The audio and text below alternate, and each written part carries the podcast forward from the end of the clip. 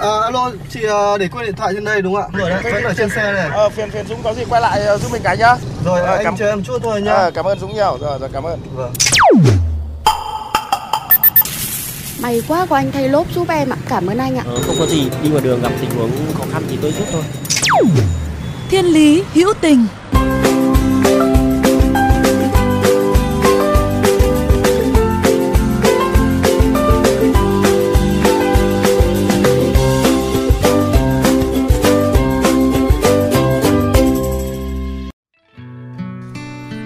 Các bạn thân mến, chúng ta lại gặp nhau trong Thiên Lý Hữu Tình để cùng lắng nghe những câu chuyện bình dị vẫn thường ngày diễn ra trong cuộc sống. Nhưng ẩn trong những câu chuyện ấy là những giá trị cao đẹp. Nó giúp con người ta chuyển từ hụt hẫng hoang mang sang lạc quan hạnh phúc. Và những cảm xúc ấy sẽ xuất hiện trong một chuyến xe của Thiên Lý Hữu Tình hôm nay. Chuyến xe giúp đỡ những bệnh nhi có hoàn cảnh khó khăn từ Bệnh viện Nhi Trung ương về nhà. Chuyến xe này của ai, sẽ đón ai và đi đâu, chở theo những hy vọng và niềm tin gì Xin mời quý vị cùng chúng tôi bắt đầu chuyến hành trình này ngay bây giờ.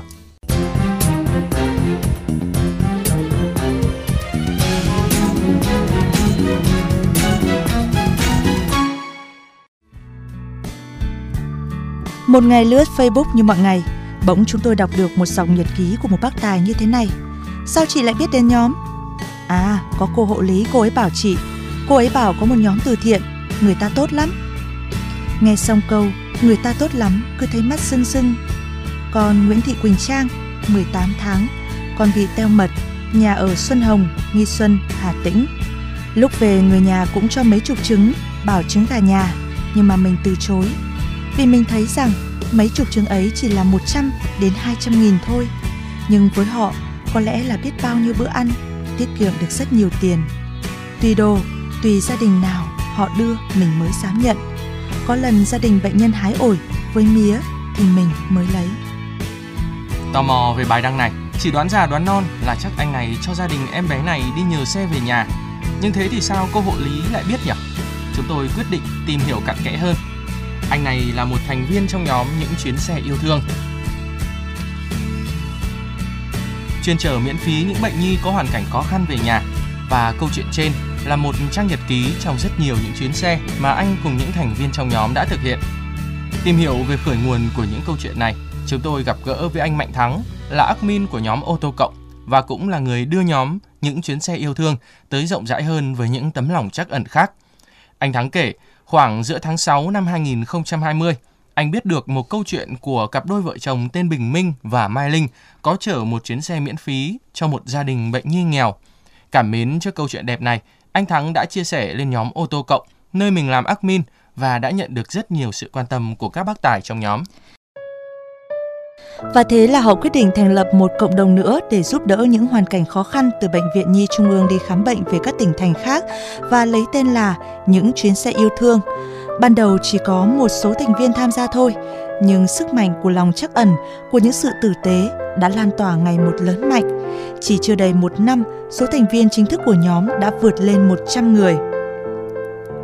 Tất cả các anh, chị em trong nhóm đều là những người xa lạ, không quen biết nhau. Nhưng theo như anh Thắng kể là mỗi người một chân một tay cùng đóng góp, tìm người cần giúp đỡ. Hễ ai có xe và tiện đường là nhận chở ngay. Dần dần họ đã trở thành một gia đình cùng chia sẻ và lan tỏa những điều ấm áp trong cuộc sống. Và chỉ trong vòng chưa đầy một năm, những chuyến xe ấy đã giúp đỡ được 150 gia đình bệnh nhi có hoàn cảnh hết sức khó khăn sau khi điều trị về nhà.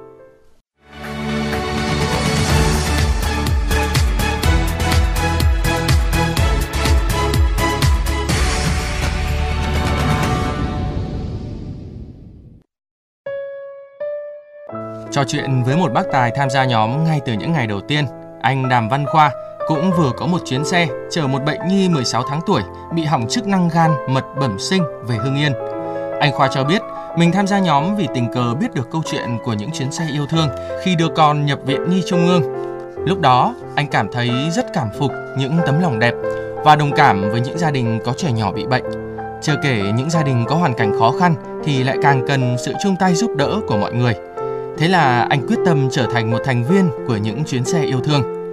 Khi được hỏi về những khó khăn khi làm công việc thiện nguyện này, anh Khoa tâm sự, khó khăn có rất nhiều và mỗi thời điểm sẽ gặp những khó khăn khác nhau. Như năm ngoái là dịch bệnh, việc chở bệnh nhân gặp cản trở nhiều, hay những chuyến xe xuyên đêm cũng làm các anh tốn nhiều sức lực. Anh Khoa kể, như dịp cuối năm ngoái trước thềm năm mới, số lượng bệnh nhi muốn về quê là rất lớn, các anh phải làm việc liên tục. Có những chuyến xe đi xa như là về Sơn La, khoảng chừng từ 3 đến 400 cây số, mà giờ ra viện là buổi chiều nên các anh phải ghép cặp hai người một chuyến, thay phiên nhau lái xuyên đêm để đi và quay đầu về lại Hà Nội luôn vì nếu tới nơi cũng không có chỗ để nghỉ. Mỗi chuyến chạy thâu đêm như thế thường mất từ 14 đến 16 tiếng. Chưa kể những vùng đường xá gập ghềnh, khó đi hay thời tiết xấu thì thời gian sẽ còn tăng lên thêm nhiều.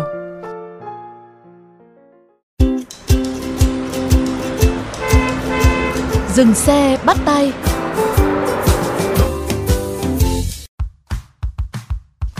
Thưa quý vị, có lẽ những câu chuyện khi được chia sẻ rộng rãi hơn sẽ có những người hoài nghi về việc làm của các anh.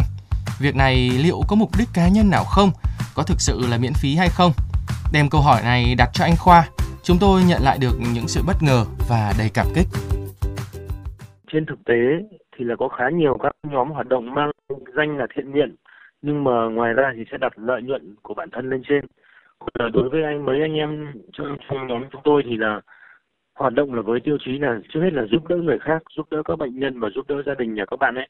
Nên là chúng tôi không quan tâm đến những gì mà xã hội chê bai hay cái gì cả mà cái quan trọng nhất là là, là tâm trong tâm chúng tôi được thoải mái giúp đỡ được bệnh nhân sau khi là chở các bạn về chỉ nhân lại nụ cười sự cảm ơn của gia đình như thế là đối với chúng tôi đã là niềm hạnh phúc rồi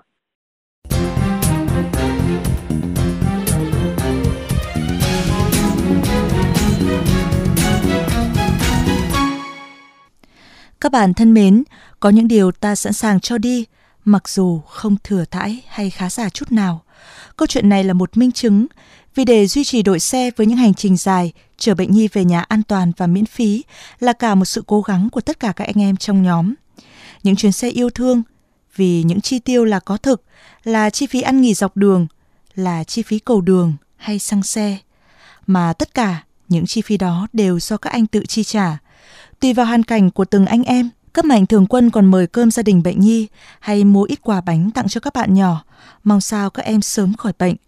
Họ cho đi mà chẳng mong nhận lại, những thứ làm họ cảm thấy có động lực để tiếp tục, đó là được thấy những nụ cười và lời cảm ơn của người nhà bệnh nhân. Thấy lòng mình vui và nhẹ nhàng lắm. Thế với họ là đủ rồi. Và những chuyến xe yêu thương sẽ vẫn còn tiếp tục lăn bánh tới mọi nẻo đường xa, giúp đỡ, hỗ trợ cho những hoàn cảnh khó khăn và éo le trong cuộc sống mà theo các anh là sẽ cứ đi với mục đích giúp được càng nhiều bệnh nhân càng tốt. Đến khi nào không còn bệnh nhân cần đến mình nữa mới thôi. Em mong mình lớn nhanh từng ngày, tràn đầy yêu thương. Em mong được thấy quê hương